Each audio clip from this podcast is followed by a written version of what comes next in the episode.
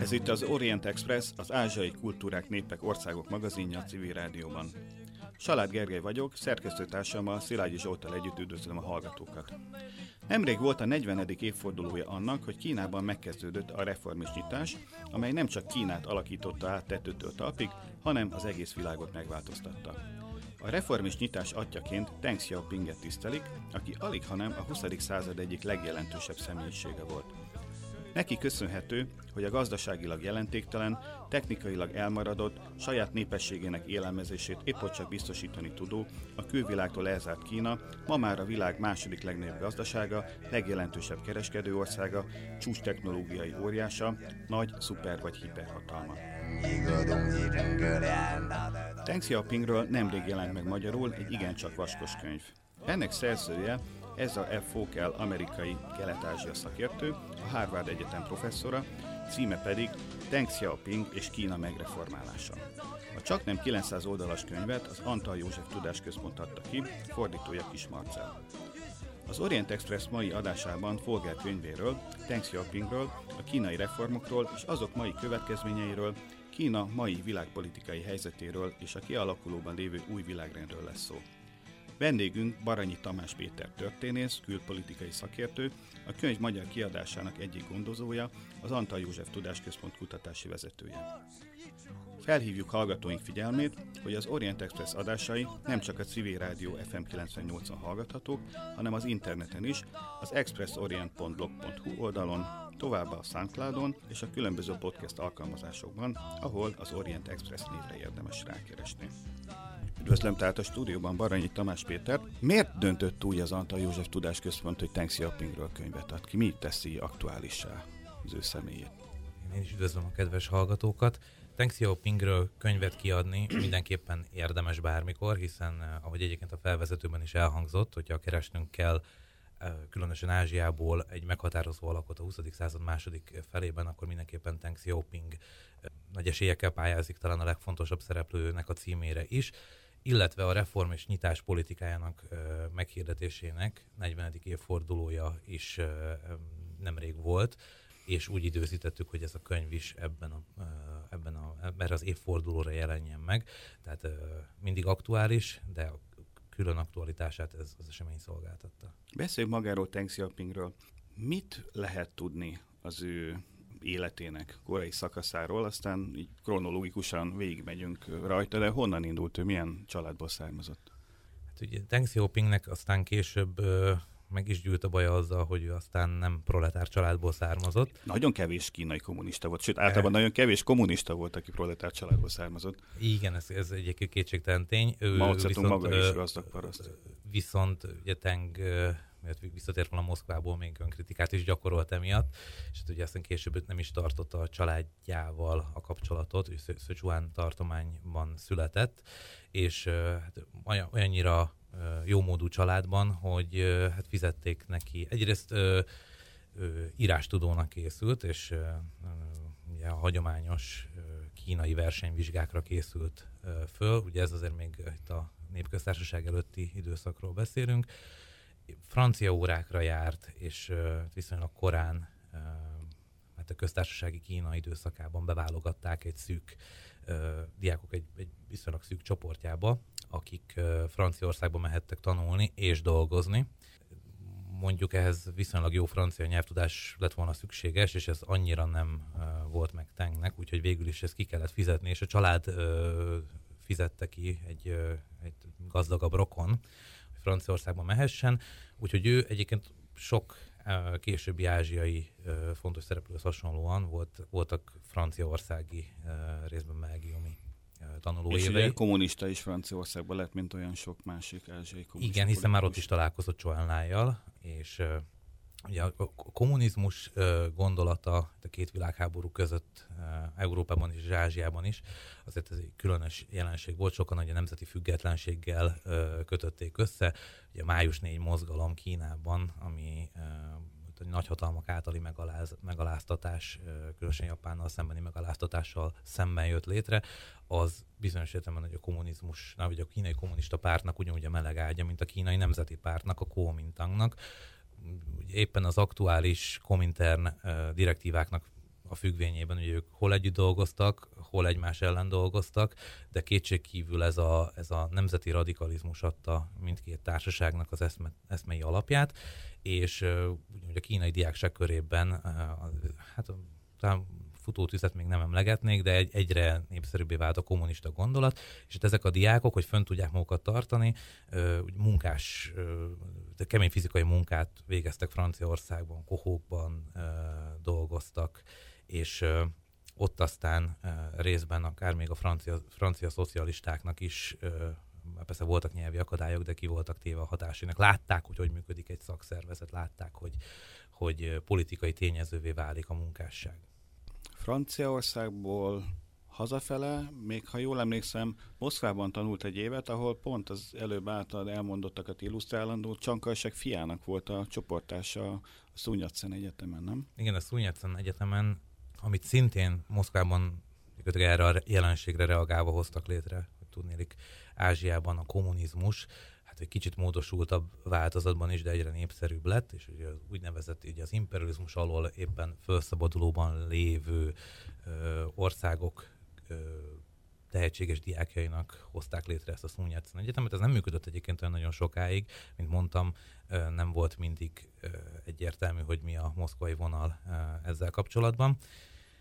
Nem csak, hogy Csankajsek fiával, hanem még az ilyen felvilágosultabb haduraknak is fiaival, lányaival együtt tanult, tehát azt mondhatjuk, hogy egyébként ez egy elit társaság, diákoknak egy elit köre. Ugyanakkor ez a, az az a momentum is, amikor, amikor Teng elkezd valóban ebbe a szektás közegbe szocializálódni, ahol sokkal fontosabbá válik a mozgalom, mint például a, akár a szűkebb család is.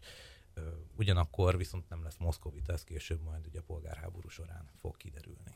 Akkor azt lehet mondani, bocsánat, hogy, a, hogy így a azonos közegben kialakuló csoportok közötti konfliktusok vezetnek például a belviszályokhoz is Kínában. Tehát ezek a fiatalok viszonylag jó módúak voltak, vagy jó módúak voltak, az elithez tartoztak, egyszerűen más utakat választottak, és a személyes konfliktusaik is vezetnek oda, hogy ami, az, ahogy tör, ami történik Kínában, és ahogy történik Kínában. Igen, az nagyon fontos, hogy, hogy a csúcsvezetés tagjai azok általában meglehetősen jól ismerik egymást, ebben az egész hosszúra nyúlt polgárháborús helyzetben, ami bizonyos megkötésekkel akár az egész világháború közötti időszakot érthetjük alatta az, hogy nem értenek egyet a harci taktikában, ahogy ők mondták, hogy nem értenek egyet abban, hogy ki irányítson, nem értenek egyet a Szovjetunióhoz való viszonyon, illetve hogy a személyes hatalmi kérdések, az sokkal többet nyom alatban ebben a tekintetben, mint az ideológia, ami hát meglehetősen formálódóban van még ugye mindkét oldalon. A 30-as években, amikor Deng Xiaoping tulajdonképpen az egyik vezetője lett a kínai kommunista pártnak, ő milyen munkát végzett? Ez ugye az az időszak, amikor a párt a föld alatt, illetve ilyen vidéki bázisterületekre visszavonulva tevékenykedett. Tengnek e-, ez a korszaka, ez e, meglehetősen eseménydús, és ugye akkor később jelentős lesz majd például, hogy a kulturális forradalomban hogy az itteni tevékenységével is próbálják majd megfogni, hogy, hogy mit és hogyan csinált jól vagy rosszul. Tengnek az volt a, egyik legfontosabb tudása, hogy írás tudó ember volt, ezért több ízben nagyon sokszor rábízták a propaganda ügyek irányítását. Ezt, hogyha lehetett, akkor persze nyomdával, vagy kezdetlegesebb nyomdagépekkel sokszorosították, de amikor meg nem lehetett, akkor meg, akkor meg kézi erővel, tehát egy nagyon elkötelezett propagandistáról van szó, de olyan alkalom is adódott, amikor neki kellett bázisterületet építeni, vagy hadjáratot is vezetett, olyanra is volt példa, hogy muszáj volt elhagyni az egységét. Később ebből lett egy olyan eset, amivel a kulturális forradalom idején lehetett őt vádolni. Tehát több különböző munkát végzett, az viszont egy ilyen jellegzetes dolog, hogy a harc mellett ő a propagandával is foglalkozott, és az, hogy neki volt egy ilyen, egy ilyen, egy ilyen eszmei mélysége, az, eh, az később is meghatározó volt. Ahogy az is, hogy általában ő vezette a jegyzőkönyveket, és eh, ezért kevés terhelő dolgot lehetett utána később találni róla, ami nyilván később szerencsének bizonyult illetve hát kommunista mozgalmaknál nem meglepő módon ugye állandó volt a frakcióharcolás, és ugye az egyik esetben gyakorlatilag azért került bajba, mert őt a Mao frakcióhoz sorolták. Ugye ez az a korszak, amikor egyre jobban Mao is átveszi egyre jobban a kommunista mozgalom vezetését, és Teng is egyre, egyre inkább fölnéz és tiszteli, és elkezdi tisztelni Mao Zedongot, és őt a Mao frakció tagjaként azonosították. Ezzel szemben mondjuk például a szovjetes frakciók, vagy moszkovita frakciókról ö, lehet beszélni, és annak ellenére, hogy a Szúnyet Egyetemen tanult a Szovjetunióban, annak ellenére a Mao frakció tagja volt. Ez is később egy fontos momentum lesz tulajdonképpen ezek a lehetőségei és képességei tették lehetővé azt, hogy az 1950-es évek legelejétől, tehát a népköztársaság megalapítása után közvetlenül ő már a legfelső vezetésnek a tagja lett, és rövid kitérővel élete végig az is maradt. Gyakorlatilag a polgárháború végére az egyik legmegbízhatóbb és legmagasabb rangú kommunista vezetővé válik Kínában Teng még az elején röviden, hogy Chongqing térségében kell rendet tennie, ugye a polgárháború azért nem egy, egy, egy megadott határnapon ért véget, hanem azért még föl kellett számolni, stabilizálni kellett azt a régiót, és utána azt hiszem, hogy 52-ben kerül be ténylegesen a legfelsőbb vezetésbe ugye az állandó bizottság, a politikai bizottság állandó bizottságába, és ő ebben a minőségében tevékenyen és aktívan hozzájárult az 50-es években a kínai kommunista rendszer alapjainak a letételéhez. Ez egy érdekes történet, hogy őt ugye úgy tartja számon a utókor, hogy ő az, aki elszakította Kínát a maoizmustól és a maoi korszaktól, de az 50-es években nyilván ő ezért nem lehetett volna ott, ahol, hogyha neki különösebb konfliktusai lettek volna Maóval. Tehát milyen volt ez ő kapcsolatuk? Először válaszolnék a korábbi kérdésre. Az Ezra Fogának a könyve többek között azért nagyon fontos, és azért nagyon jól megírt könyv, mert rámutat azért a, a kontinuitásokra is. Ugye ezt nagyon sokszor találkoztatunk azokkal a leegyszerűsítő nézetekkel, hogy hát igen, kommunista Kína, ami rendkívül radikális volt, és ez nagyon, ez nagyon megsínylett a kínai a életminősége, a gazdaság, és minden tekintetben katasztrofális volt, de aztán jött Deng Xiaoping, aki rendbe tett mindent, és jött a reform és nyitás, és végre elindulhatott a gazdasági növekedés. Valójában a gazdasági növekedés az 50-es évek elején beindult már, csak sokkal szaggatottabb volt. Abszolút számokat nézve az 50-es évektől tart igazából Kína fölívelése.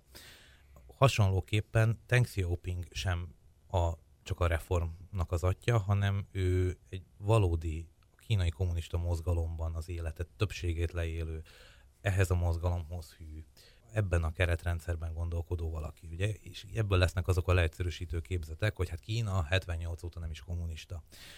Azért lehet ilyen hangokkal találkozni, és én nagyon örültem neki, hogy ebben a könyvben ez, ezek, a, ezek, a, ezek a kontinuitások, ezek ugyanúgy vannak ábrázolva, mint, a, mint, az, mint az új nyitások.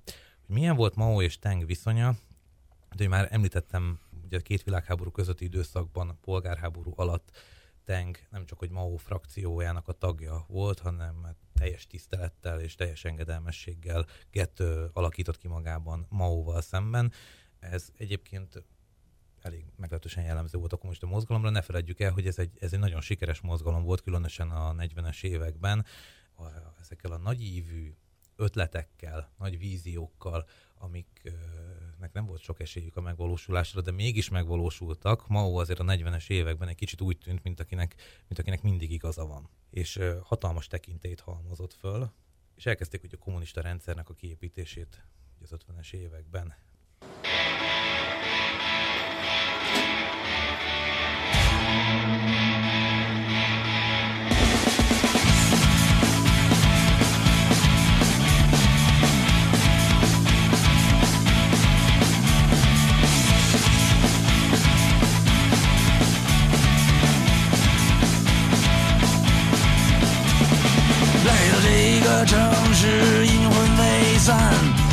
闻到一股气味是如锈未干。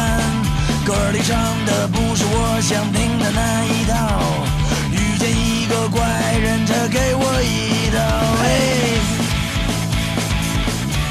他给我一刀，吃了一块兰桂坊的带血牛排。喝了一杯黑色拉姆 Captain Morgan，点了一份芥末版的摔了一马马，哎，我摔了一马马，我摔了一马马，我摔了一马马。呐呐呐呐呐。趴。了吃饭收拾走人，呐呐呐呐呐呐，起来吃饭收拾走人，呐呐呐呐呐呐，起来吃饭收拾走人，呐呐呐呐呐呐，起来吃饭收拾走人，收拾走人，收拾走人。Ez itt továbbra is az Orient Express a civil rádióban. Mai vendégünk Baranyi Tamás Péter történész, akivel Xiaopingről, a kínai reformokról és az azok következtében kialakulni látszó új világrendről beszélgetünk. Még Xiaoping élettörténeténél tartunk, ő ugye az 50-es, 60-as években fontos funkciókat látott el a kínai népköztársaságban, a legfelső vezetéshez tartozott Mao feltétlen híveként. A kulturális forradalom alatt azonban őt is, mint oly sok sorstársát, Mao száműzte. Ez ebben a korszakban inkább büntetés volt, vagy inkább jutalom? Itt arra gondolok, hogy őt olyan módon küldték vidékre, hogy azért fizikai bántódása neki nem esett, mondjuk Liu Shaoqivel ellentétben. Tehát biztonságban volt. Megint vissza kell utalnom a, a, a személyes kapcsolatokra, akár Mao és Deng, akár Mao és Chuan Lai, vagy, vagy akár Mao és Liu Shaoqi között. Ezek döntő fontosságúak voltak a kulturális forradalom időszakában. Hogy ugye a nagyugrásnak a, a katasztrofális eredményei világossá váltak. Ugye egy rövid időszakban lehetett Mao-t kritizálni, amin viszont utólag rendkívül meglepte, hogy ezek tényleg kritizálnak Liu Shaoqi például hogy egyszer 7000 hivatalnok előtt kritizálta Mao gazdaságpolitikát, és ez, ez tűrhetetlen volt. Közben elhidegült ezektől az emberektől is Mao, még Chuan is. Teng, aki mindig egy pragmatikus ember volt, és aki egyébként akkoriban is irányított gazdaságügyeket, és talán közelebbről is jobban látta, hogy mik, e, mik ezek a katasztrofális következmények, szintén elhidegült Mao-tól, és elkezdett nem figyelni arra, hogy, hogy, hogy, hogy, hogy mit mond. Ennek a pozíciógyengülésnek lett az eredménye ugye a kulturális forradalom, ahol ugye pont a, a legfelső vezető, Mao Zedong, gyakorlatilag radikális diákok segítségével éppen a kommunista pártot pucsolja meg, a kommunista párt hivatalnokai ellen lép föl. És ezekben a kampányokban, az egyre erőszakosabbá dúzadó kampányokban ugye meghurcolnak embereket, akik nem ritkán ö, különböző okokból meghalnak, lefokozzák őket, nyilvános megszégyenítésnek vannak kitéve, gyakran fizikailag bántalmazzák őket. Egyébként ugye a rendszer fölteheti a kezét, mert hiszen nem, hát egyszerűen nem tudjuk egyébként a radikális diákságot megfékezni abban, hogy, a, hogy az igazságérzetüknek hangot adjanak, mondták, és hát nagyon sok embert bántódás ér, ért ebben az időszakban. Ugye Liu Chi, aki egyébként a köztársasági elnök volt, ő például börtönben, vagy hát legalábbis őrizetben halt meg, a felesége, akit szintén éveken át tartó megszegyenítés volt az osztály része, ő 78-ig börtönben maradt, és a többi. Ehhez képest Denget 69-ben Nanchang közelébe száműzték csak. Ennek ennek valóban nagyon pozitív hatása volt Tengre, aki már korábban is rengeteg politikai támadást átvészelt, és aki ebbe teljesen belebetegedett, hiszen lesoványodott, az idegei se voltak azért annyira jók, mint korábban, és vidéken, Nanchang mellett lehet, hogy fizikai munkát végzett, ugye műszerészként dolgozott, és lehet, hogy kezdetben csak a felesége volt vele, a gyerekei nem mégis elkezdett újra hízni, kikerekedett a, a, az arca, tehát alapvetően ez egészségügyileg mégis jót tett. Nem, azért nem lehet nem tudnám, hogy ki lehet ezt jelenteni, hogy ez a Mao jót akart, hiszen az se teljesen biztos, hogy ez a Mao-nak a húzása volt, lehet, hogy Olimpiáónak volt inkább a, a, a húzása, aki meg akart szabadulni a riválistól. Ugye ennek van is némi hagyománya, hogy Nanchangba, pont Nanchangba azokat az embereket elrakni a, a császári udvarból, akik az örökségben, az örökösödésben esetleg szerepet játszhatnak, tehát mint, hogy valami szimbolika is lenne benne. És, és az nem lehet, hogy esetleg Teng annyira jobb politikus volt, mint Leo Saocsi, és jobban felmérte a helyzetet, hogy, hogy mondjuk nem kritizálta úgy a Maót, és ezért a, Ez biztos. az ő hát hogy mondjam, jutalma az volt, hogy ő megúszhatta idézőjelbe ezt az egész a... Az, az biztos, hogy Teng egy, egy, egy tehetséges a politikus volt, mint Shaoqi, ez, ez kétség nem fér. Ugyanakkor az is igaz, hogy Mao sose felejtette el, hogy Tenget 37-ben a Mao Click oszlopos tagjának nevezték, sose felejtette el, hogy Tengre mindig számítani lehetett. Teng takarít Mao, Mao után. Tehát amikor nagy ugrás után megtörténik a kigazítás, azt is Teng intézi. Ő ma sosem azzal a szándékkal tisztogatja uh, arrébb Teng Xiaopinget, hogy teljes mértékben leszámoljon vele, ő mindig meghagyja annak a lehetőségét, hogy őt majd esetleg vissza lehessen hívni egyszer. Hát, De tulajdonképpen amikor Mao halála előtt néhány évvel visszahívta Tenget, már lehet, hogy eleve ezzel a szándékkal hívta vissza, hogy eltakarítsa a kulturális forradalom első éveiben felgyülemlett szemetet? Hogy az első évében felgyülemlett szemetet el lehessen takarítani, az egy nagyon nagy munka. Az, hogy, az, az, hogy a későbbi években felgyülemlő szemét ellen hívta vissza, az, az, az szinte biztos. Pont ez volt egyébként részben a probléma, hogy miközben el kellett takarítani a szemetet, akközben bizonyos alapvetéseket nem volt illendő, nem volt célszerű sem tagadni, sem felülírni, és egy, egy ilyen, hát igazi dialektikus marxistához való feladatot csak egy, egy tankhez, kép, tankhez hasonló kipróbált hivatalnok tudott intézni. 1971-ben Limpiao, aki a kulturális forradalomnak az egyik fő kitervelője és végrehajtója volt, ő meghalt ugye egy gyanús repülőgép balesetben, és ez egy nagyon jó ürügyet szolgáltatott Maónak arra is, hogy, hogy bizonyos frontokon visszavonulót lehessen fújni a kulturális forradalomból, és azt lehessen mondani, hogy bizonyos ítéletek, bizonyos kampányok azok azért ö, alakultak úgy, ahogy, hiszen Olimpiao, aki egyébként eleve egy áruló volt, és szökés közben ö, zuhant le a gépével Mongóliában, ő gyakorlatilag félrevezette a központi vezetést, és megpróbálta eltéríteni a forradalmat. Ugye ezen az alapon hívhatják vissza egyébként Tenget is, akit ö, ugye, igazi kínai gradualizmussal, ugye először csak kisebb feladatok ellátására hívják vissza, majd nem sokára az egyébként egyre gyengülő egészségű Chou Lai miniszterelnöknek lesz a helyettese. Ez megint egy olyan biza, fokú bizalom uh, Mao részéről, ami teljesen atipikus egy olyan esetben, hogyha már egy többször uh, arrébb rakott tisztogatás áldozatául esett emberről van szó. 1976-ban aztán meghalt Zhou Enlai, illetve meghalt maga Mao is, és egy rövid kitérő után végül is Deng Xiaoping lett az országnak az első számú vezetője 1978-ban. Mi lehetett az oka annak, hogy éppen Deng Xiaopinget emelték fel az elvtársak?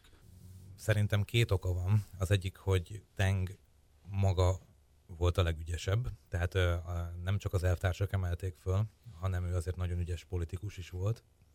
Talán ezt egyébként a könyv annyira nem emeli ki, ö, ezeken a pontokon egy kis hagiográfiai eh, elhajlás. Igen, egyébként nekem van egy olyan érzésem a könyvvel kapcsolatban, hogy a szerzője így menet közben beleszeretett Teng Xiaopingbe. Az eleje nagyon az kiegyensúlyozott ele... és objektív, és a végén már az utolsó fejezetekre szinte, szinte szenti avatja. Igen, nem, nem, ez nem, csak én érzem el. Így. Nem, nem véletlen mondtam a hagiográfiát. Nem szeretnék Egyébként ez egy nagyon jó könyv, tehát ez hatalmas forrásanyaggal dolgozó, nagyon jó analitikus módszerekkel, kiválóan kiváló kínai forrásokat, rengeteg interjút dolgoz bele. Ha két problémát lehetne mondani, az, hogy talán az első fele egy, lehetett volna egy kicsit bővebb, és a második fele egy kicsit szűkebb, és hogy tényleg volt egy, volt van egy bizonyos hagiográfiai elhajlás. Ugyanakkor a sorok közül ki lehet olvasni. Tehát én például azt hiányoltam, itt az átmenet éveinél, hogy, hogy Teng politikába való visszakerülése, az egy sor szerencsés fejlemény, és a dolgok strukturális alakulása ként van prezentálva, hogy az, hogy nyilvánvalóan ebben aktív részese volt Tengnek a ravasságának, az kevésbé van kiemelve. É, bocsánat, pont ezt szerettem volna kérdezni, hogy nem látszik, vagy kevésbé látszik a Tengnek a saját ambíciója, hogy ő valahogy az érre akar kerülni? Tehát ugye itt a, sokszor beszélünk arról, hogy Mao hogy hova küldi, Mao kiemeli, Mao nem figyel, nem felejtette el az együtt töltött éveket, így idézőben. De mondjuk főleg Mao gyengülése, vagy halála után azért ez talán elég egyértelművé válik, hogy Teng akar vezető lenni, vagy, vagy csak ez egy kérdés, hogy akar-e? Nyilvánvalóan akar, és pont erre utalok, hogy ez a könyvben szerintem kevésbé szerepel az, hogy egy igazságtól meghurcolt emberről van szó, akiről mindenki tudja, hogy az egyetlen értelmes vezető, aki el tudja látni ezt a feladatot, és végül igazság szolgáltatik, az inkább benne van, mint az, hogy ez egy teng aktívan tesz. Tehát ugye azért a, a Hua Guofengnek a, a, a félreállítása szerintem egy, egy, egy csodálatos és tanítani való politikai manőver, annak ellenére ez, ez bőle nincs annyira kidomborítva a, a könyvben. De ez csak az egyik része, a Teng saját politikai tehetsége, ravassága, az csak az egyik része. A második, az pedig az a közös felismerés a kommunista párt jelentős részében, a hadsereg jelentős részében, a, a kínai nép, vagy legalábbis a városi népesség, Peking népességének egyöntetű véleménye, hogy ő az egyetlen megbízható ember. Teng nevével mindig a stabilitást kötötték össze, ő volt a takarító, és innen az látszott, hogy hogyha ő kerülne a párt élére, akkor egy nagy takarítást is lehetne csinálni.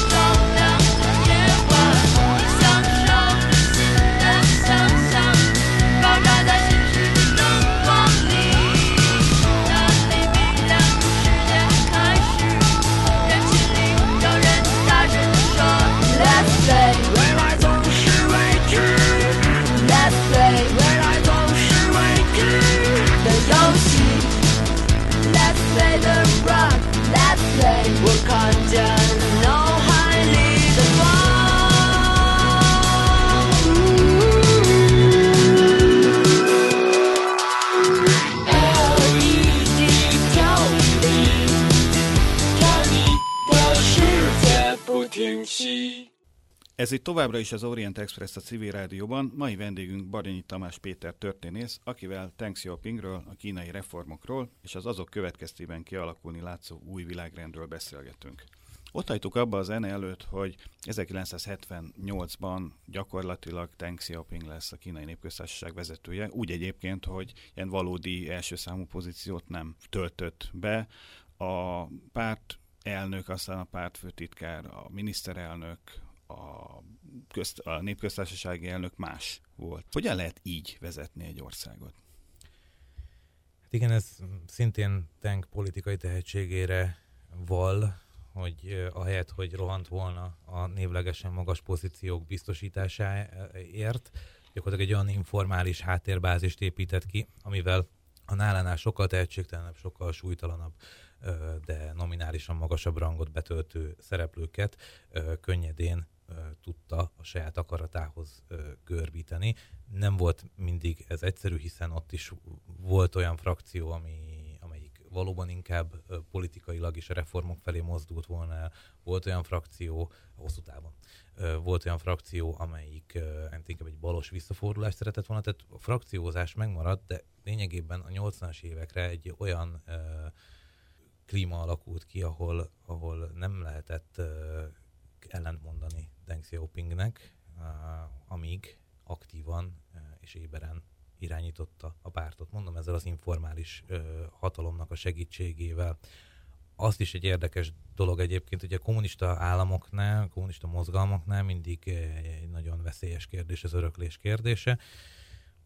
Gondoljunk csak például a Hruscsovra a desztalinizációval, vagy éppen Hruscsov megbuktatására nagyon sokáig kellett várni egy békés, zöggenőmentes hatalom átadásra a Szovjetunióban.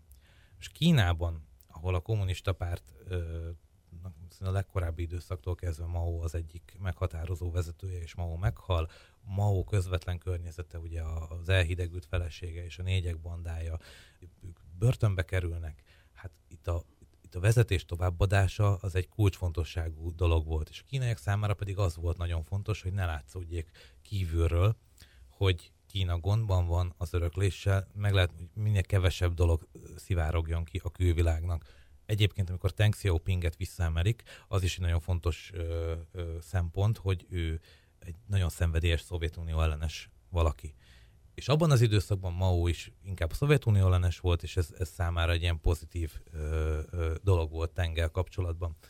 Az, hogy a Szovjetunió számára és az Egyesült Államok számára azt mutassák, hogy ez, egy, ez itt minden rendben van, kérem szépen az öröklés az, az, az teljesen rendben lezajlott, igazából nem nagyon történnek ö, radikális változások, persze bűnözőket lecsukunk, de alapvetően nincsenek leszámolások, az is egy fontos szempont volt. De azért, ami a nagy képet illeti, mégiscsak radikális változások indultak be 1978-ban, hiszen ekkor kezdődött az a reformisnyitás politika, amit ugye eredetileg nem neveztek reformisnyitásnak, tehát utólag kapta ezt a nevet. Hogyan indultak el ezek a reformok, és mit tette őket feltétlenül szükségessé? Feltétlenül szükségessé a gazdasági helyzet tette őket. Kicsit azért a, a nyitás is, meg a reform is talán egy kicsit még régebbre is visszanyúlik, legalábbis, hogyha nem is gyakorlati, de elméleti szinten, ugye már 1975-ben is tesznek magasrangú kínai politikusok körutat Franciaországban, azzal a szándékkal, hogy a korszak gazdasági teljesítményét vizsgálják. Aztán később ez a 78-ban ugye négy nagy körutat is tesz egyébként Deng. Az indokolja, hogy a kulturális forradalom következtében gyakorlatilag elvesztegettek tíz évet, és nem csak, hogy elvesztegettek, hanem sok tekintetben vissza is estek, és amikor a, az, az új kínai vezetés ezzel szembesül, e, akkor, e, akkor égetővé válik, hogy reformokat vezessenek be. És onnan merítik ezeket a példákat, ahol egyébként e, látogatást tesznek. Tehát Teng, aki egyébként irányító többször gazdaságot, de alapvetően nem egy, nem egy gazdasági szakember, ez meghatározó élmény, amikor Szingapurban látogat 1978 végén, úgyhogy ő 1920-ban már egy pár napig látta Szingapurt, ami egy kvázi kínai városnak tűnt számára pont olyannak, mint ahonnan eljött mondjuk Chongqing, csak míg Chongqing nem változott sokat az elmúlt időszakban, mondjuk az életszínvonal tekintetében azt látta 1978-ban, hogy Szingapúr ég és föld úgy nézett ki 1920-hoz képest. Lee Kuan Yew-val folytatott beszélgetését egyébként mindenki megjegyzi, hogy az egy milyen meghatározó élmény volt számára. Tehát világosá vált, hogy ezzel a lemaradással valamit tenni kell. És akkor elhatározza, hogy csinál egy marha nagy Szingapurt. Elhatározta, hogy csinál egy marha nagy Szingapurt, sőt ezt egyébként Lee Kuan Yew konkrétan mondja neki, hogy ti akár még többet is tehetnétek, hiszen mi dél-kínaiak vagyunk, mi parasztok leszármazottai vagyunk, ti észak-kínaiak vagytok, nektek mandarinjaitok van, sokkal többet tudnátok tenni. Tehát az, önmagában az a, az, a, az a tény, hogy két kínai beszélget, tehát két etnikal a kínai ember, még hogyha Lee Kuan Yew nem is kínaiul beszél. Ekkor még, mert később aztán a Lee Kuan Yew is kínaiul beszélt egyébként a kínai kollégákkal, de a 80-as években még angolul tolmácsát. Tudott volna ő kínaiul beszélni, de ez egy ilyen fordulat volt Lee Kuan Yew-nek a, a Kína politikájában, amikor bevállalta a kínaiságát. Igen, de szimbolikus is volt, hogy ő angolul beszél, mert azért valamennyi távolságot is kellett tartani. Tehát az az élmény, hogy, hogy mind a ketten kínaiak vagyunk, mi a különbség? A különbség a politikai rendszer és a gazdasági rendszer. Ez gyakorlatilag ö, sietett a reformokat, persze az, hogy a kulturális forradalom örökségével, meg a nagyugrás jellemző ö, radikális és gazdaság ellenes mentalitással le kell számolni, az világos volt. A nagy probléma az volt, hogy lehet ezt megtenni úgy, hogy közben a maui örökséget legalábbis retorikailag annyira békén hagyják, amennyire csak békén lehet. Az 1980-as években Deng Xiaoping reformjainak köszönhetően a kínai gazdaság szépen növekedett, aztán 1989-ben mégiscsak tulajdonképpen az utolsó válságát élte Kína, azóta nem került jelentős krízisbe az ország. A 89-es Tiananmen téri események utáni fellépésben, leszámolásban Deng Xiaopingnek milyen szerepe volt? Ugye voltak olyan hangok, erről már korábban utaltam, hogy folyamatosan azért a baloldali szektás elzárkózók és a hát most nevezzük kvázi jobboldalinak, de, aki, de, de olyan csoportok, akik ugye politikai reformmal kívánták követni a, a gazdasági reformokat, olyanok is jelen voltak a kommunista pártban. És a 80-as évek második felére, felében bizonyos szempontból mindkét oldalon volt némi mozgolódás, és uh, itt a második csoportban talán inkább a Tiananmen térre gyülekező uh, tüntető diákok egy részükről, egy részüktől támogatást, egy részüktől pedig hát nagyfokú elnézést kaptak. És nagyon sokáig nem lehet, nem, azért nem volt világos, hogy, hogy, hogy mit lehet tenni ezekkel a tüntetőkkel. Ne felejtsük el egyébként, hogy Teng második politikai fölemelkedésének is Tiananmen téri tüntetések adták az alapját, hogy ez a Chuan Lai temetése utáni megemlékezések, ahol hát az, az Deng melletti kiállás is volt ugye 1976-ban, jó, amikor kis üvegcséket tettek a, a, az útra, mert ugye a Xiaoping azt jelenti, hogy kis üvegcse. Tiananmen téren gyülekező diákok ellen föllépni, azért az, az, az nem fenékig fel föltétlenül sem Deng Xiaopingnek, sem másoknak. Ugyanakkor az akkori politikai másodvonal jó része nagyon megengedő volt egyébként a diákokkal szemben. És el tudták képzelni, hogy, hogy tovább mennek.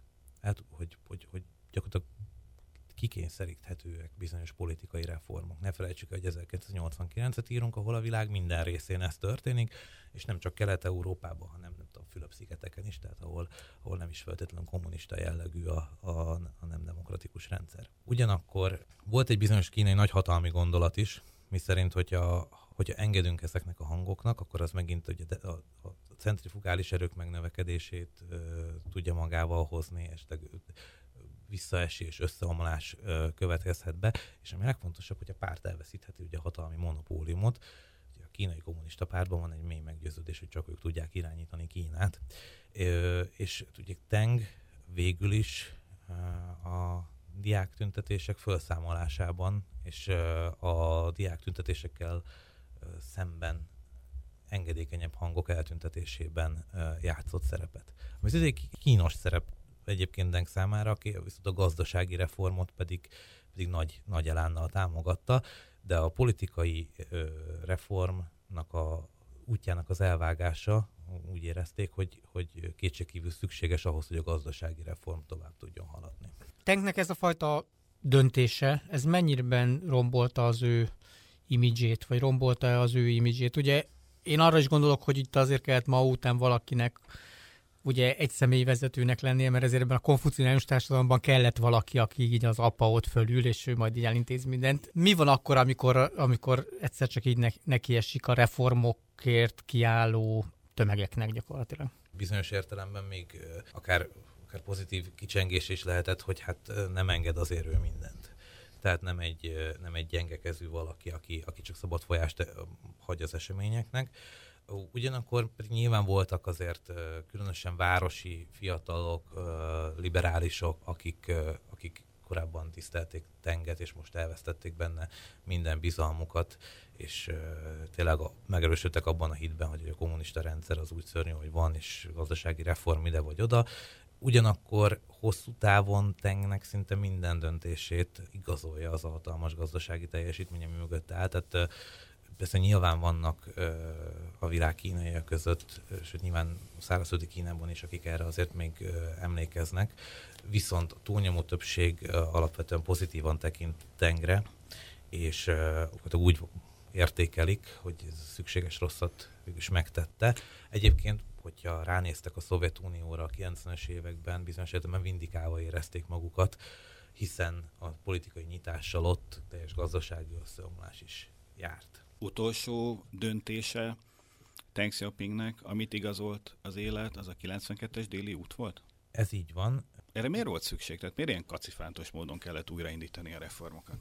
Hát ugye diák tüntetések felszámolása után, ahogy ez lenni szokott, ahogy a korábban ugye jobbra lengett ki az inga a kommunista pártban, most balra kezdett el kilengeni.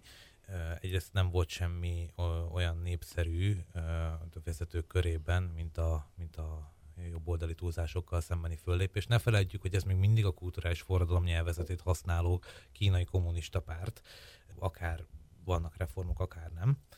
Ezek a frakcióharcok, ezek megerősödtek, és a, a reformok jó része, vagy egy része legalábbis megállt, és részben újraindítani, de részben pedig megerősíteni a helyi vezetőket, a helyi kezdeményezések támogatása véget volt fontos ez a déli körút.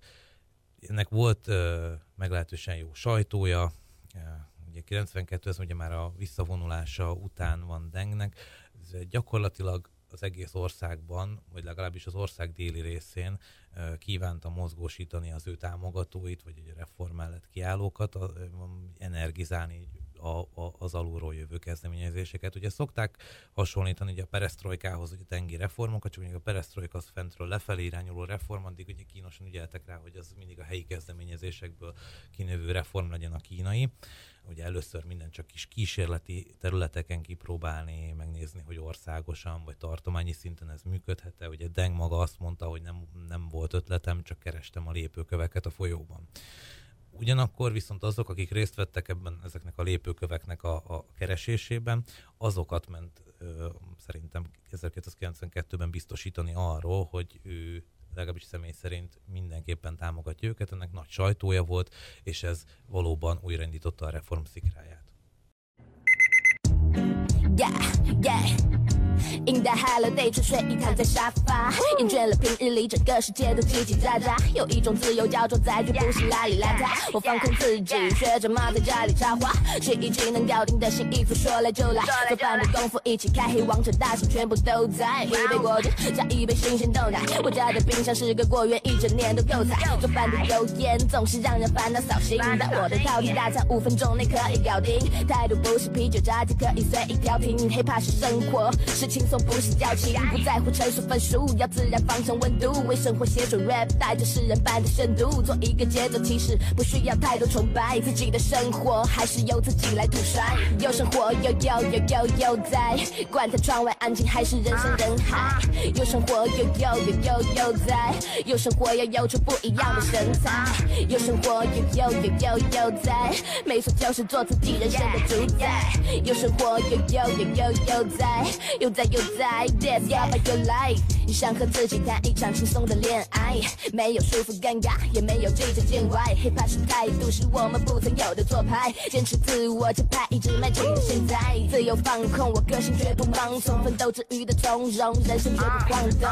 抬头看一眼天际，这故事自己编辑。我们拥有青春，创造一番新的天地，让所有的不顺心全部都靠边，把所有的小确幸用时间来保鲜，不再被妈妈说成不懂事的。小讨厌，因为我的说唱这里也比较少见。生活需要强调乐于不停创造，生活不是圈套，只在乎为自己尖叫。生活不是投票，需要天生的骄傲。有在生活才是最精彩的 freestyle。有生活，有有有有有在，管他窗外安静还是人山人海。有生活，有有有有有在，有生活要有着不一样的身材。有生活，有有有有有在，每次就是做自己人生的主宰。有生活。Ez itt továbbra is az Orient Express, vendégünk pedig Baranyi Tamás Péter, történész, akivel Teng Xiaopingről, a kínai reformokról és azok hatásairól beszélgetünk. Teng Xiaoping utolsó nyilvános fellépése 1992 óta a kínai növekedés töretlen se a 1997-es ázsiai valutaválság, se a 2008-as világválság olyan igazán látványosan úgy tűnik, hogy nem viselte meg Kínát. Milyen változásokat hozott a világpolitikában, a világban fennálló erőviszonyokban Kína felemelkedés, most már nem mint történész, hanem inkább mint nemzetközi kapcsolatok szakértőt, vagy külügyi szakértőt kérdezlek. Hát az elmúlt 30-40 évnek kétségkívül a legfontosabb változás, változása Kína felemelkedése újra felemelkedése. Részben a reformok miatt, részben pedig önmagában attól a ténytől, hogy Kína egységes és stabil, nem kísérletező jellegű, vagy nem radikális kormányzat alatt áll. Azt hozzá kell tenni, hogy, hogy mondjuk a világtörténetet nézzük, akkor azért az, hogy Kína kiemelkedő pozíciót foglal el a nemzetközi rendszerben, az többnyire a szabály, és gyakorlatilag az elmúlt 150 év volt a kivétel. Ezért is beszél, beszélhetünk akár Kína újra felemelkedéséről is. Most Kína gazdasági reformok következtében el tudta érni azt, amit egyébként sokan sokan nem gondoltak volna, hogy elérnek, és ami ezeket sokan aktívan asszisztáltak, akik most már ezt megbánhatták, hogy a globalizáció folyamatait, ami design szerint az amerikai érdekeket kellett volna mindennél jobban erősítenie. A globalizációnak a legnagyobb nyert, egy, egy legnagyobb nyertese kétség Kína. És sikerült úgy a nyertesévé válni a globalizációnak, hogy nem csak a hatásait, hanem mint hogyha már a mechanizmust is sikerült volna maguk irányába forgatni, egyrészt ez a termelőkapacitásoknak, a, a, a gazdasági erőnek, az egyre nagyobb dollártartaléknak, a párhuzamos intézmények kiépítésének ö, és a többinek betudható. Tehát azt látjuk, hogy, hogy miközben magát a globalizáció folyamatát sikerült egy kicsit kínaizálniuk, és sinizálniuk, ö, a közben egyébként van egy, van, egy, van egy párhuzamosságra való törekvés, és párhuzamos dolgokat teremtsenek meg ugye az, a korábbi amerikai intézmények mellé. Kína ezzel kétségkívül kiemelkedő nemzetközi szereplővé vált, amíg egyre több politikai és most már lassan katonapolitikai felelősséget is vállal például a régiójában. Hogy az is egy nagyon fontos dolog, hogy, hogy az amerikaiak, amíg azt látták, hogy ez nekik is nagyon jó üzlet, addig ehhez asszisztáltak, addig azért a, a, tudományos technológiai transfert. Azért számolatlanul öntötték egy olyan országba, ahol, uh, ahol nem voltak megfelelően jogi biztosítékok erre, uh, mindenki ész nélkül fektetett be Kínában, és uh, aztán később, gyakorlatilag csak a 2000-es évektől kezdve voltak olyan hangok, amik, amik elkezdtek azon aggódni, hogy esetleg a világgazdaság súlypontjai átterelődnek a csendes óceán túlsó oldalára, és hát a világgazdaságot pedig követi bizonyos fokú politikai, hatalompolitikai beleszólás is.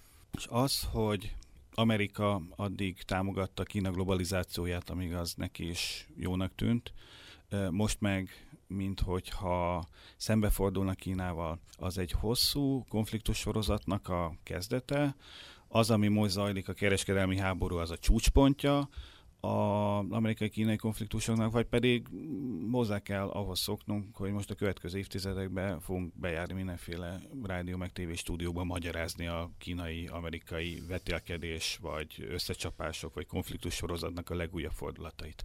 Igen, ez az, amire a, a szép angol azt mondja, hogy ez a new normal, vagy new normalcy. Szóval én azt gondolom, hogy ez innentől kezdve a, a nemzetközi élet vele járója lesz mindig az éppen aktuális kínai-amerikai csörte de ez ennek szerintem különösebben én egyelőre nem látom a radikalizálódásának lehetőségét.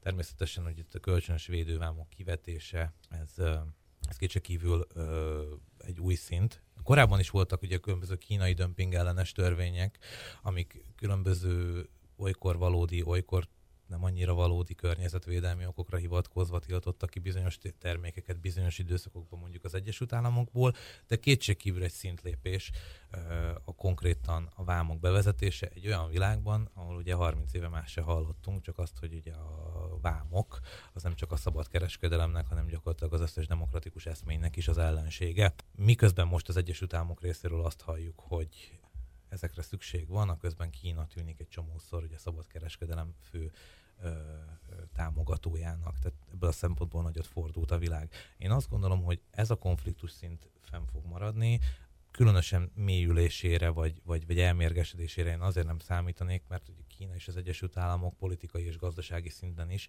meglehetősen egymásra van utal, vagy a Neil Ferguson nevű történész találta ki talán azt a kifejezést, hogy csimerika, mi az amerikai fogyasztók és a, a, és a kínai kereskedelem összefonódása, a, a világgazdaságnak ez a kétpólusú, kétpólusossága, mint ugye egyrészt Kína, másrészt az Egyesült Államok jelent, nem igazán teszi lehetővé egy, ami a csövön kifér jellegű kereskedelmi háború megvívását. Ez ugyanolyan rossz lenne az amerikaiaknak is, mint a kínaiaknak. Az nem elképzelhető, hogy ez gyakorlatilag a nyugat, nyugat vagy Kína részéről már csak egy ilyen tűzoltás, hogy el voltak kényelmesedve, nem is gondolták, hogy Kína milyen lehet, hogy fog élni azokkal a lehetőségekkel, amiket mondjuk a 2000-es évek előtt nyújtott a nyugati know-how és a befektetések és minden más. És most már be kell látni, hogy a kínaiak fújják a passzát és egész egyszerűen egy bizonyos lépésnek tovább már nem lehet elmenni az ő hát megregulázásukban, mert egyszerűen akkorára nőttek. Én, én hajlamos vagyok úgy látni, hogy, hogy az amerikaiak, akik tudatosan és előrelátóan és okosan úgy tervezték meg a globalizáció intézményeit, hogy alapvetően az ő gazdasági sikerességüket fenntartsa, arra jöttek rá, hogy gyakorlatilag Kína hatalmas súlyával mégiscsak el tudja téríteni ezeket a folyamatokat, meg ezeket az intézményeket, és miközben a kínaiak, mondtam, ugye párhuzamos intézményekben is utaznak, aközben pont maguk az amerikaiak azok, akiknek ezeknek a régi intézményeknek a legitimitását bizonyos szempontból aláássák. Viszont nem vagyok benne biztos, hogy ezek, ezzel az aláásással ezzel jobb lesz a helyzetük, hiszen a régi intézmények még ha el is térítette őket bizonyos értelemben az Kína felemelkedése, még mindig azért nagyon jó volt a számukra. Az Antal József Tudásközpont, ahol dolgozol, kiemelten foglalkozik Ázsiával és azon belül Kínával. Ugye nem csak ezt az egy könyvet adtátok ki, hanem például egy nagyon-nagyon fontos könyvet, Kissinger Kínáról című kötetét is ti adtátok ki magyarul. Egyéb ilyen kínás vagy ázsiás projektjeitek vannak a belátható jövőben? Nagyon foglalkozunk Ázsiával, amikor mi elkezdtünk könyvkiadási és rendezvény szinten foglalkozni Ázsiával, tudomány népszerűsíteni, tudomány szervezni, akkor ez talán még szerintem nem volt egy annyira divatos téma, mint, mint napjainkban, és bizonyos szempontból hát úttörő szerepet vá- vettünk a vállunkra ezeknek a könyveknek a kiadásában is. Kissinger Kínáról egy abszolút könyvsiker lett nálunk, és sok további ázsiás kiadvány követte, például ez az könyv, amiről beszéltünk, Deng Xiaoping, ezzel nagyjából egy időben még a tavalyi év végén adtunk ki kettő könyvet is. Lee Kuan Yew-tól, aki évtizedekig volt uh, Szingapur miniszterelnöke. Egyrészt a Szingapur történetét földolgozó nagyon híres az első világból a harmadikba című kötetét, illetve a 2013-as interjúkon alapuló A világ, ahogy én látom című kötetet, ahol uh, ahol azt írja le, hogy milyen a világ, ahogy ő látja 2013-ban, és hát aki arra gondol, hogy ez egy, ez egy kisilapos merengés, elmélkedés egy nyugdíjas politikustól, az, az nagyon pozitívan fog csalódni benne, mert egy rendkívül okos, és rendkívül és sokszor meglepő állításokat tartalmazó, és előrelátó könyv, abban az értelemben, hogy 2013 óta hát nagyon fordult a világ, de még mindig általában elég aktuális, amit mond. Jövőre szintén lesz egy sor rendezvényünk és könyvünk, ami Ázsiával kapcsolatos, és két dolgot emelnék ki, majd ismét lesz ugye Sejemút konferenciánk harmadszor, eddig korábban kétszer Budapesten volt, most Brüsszelben a Brüsszel irodánk segítséggel fogunk tartani egy Sejemút konferenciát és egy, egy think tank találkozót utána, tehát hogy itt az európai think tankeket is bevonva ebbe a közös gondolkodásba.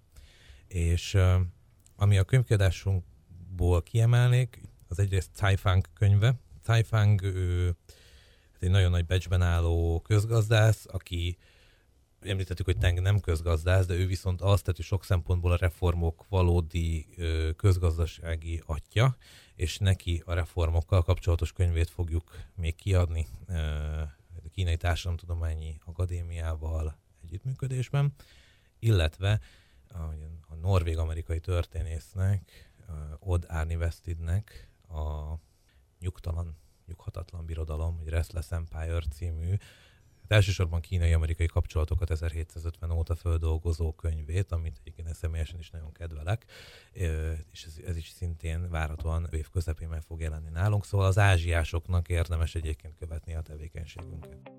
Nagyon köszönjük Baranyi Tamás Péternek, hogy elfogadta meghívásunkat, és köszönjük a hallgatóknak a figyelmet. Önök az Orient Express-t, a Civil Rádió ázsiai magazinját hallották, a műsort Salád Gergely és Szilágyi Zsolt vezették. Tartsanak velünk a jövő héten is. Felhívjuk figyelmüket, hogy az Orient Express adásai podcast formában és az interneten is elérhetők. A címünk expressorient.blog.hu, emellett Orient Express néven ott vagyunk a Soundcloudon és a különböző podcast alkalmazásokon Facebookon a Pázmány Péter Katolikus Egyetem Modern Kelet-Ázsia kutatócsoportjának oldalán lehet megtalálni az adásokat és készítőket. A viszont hallásra!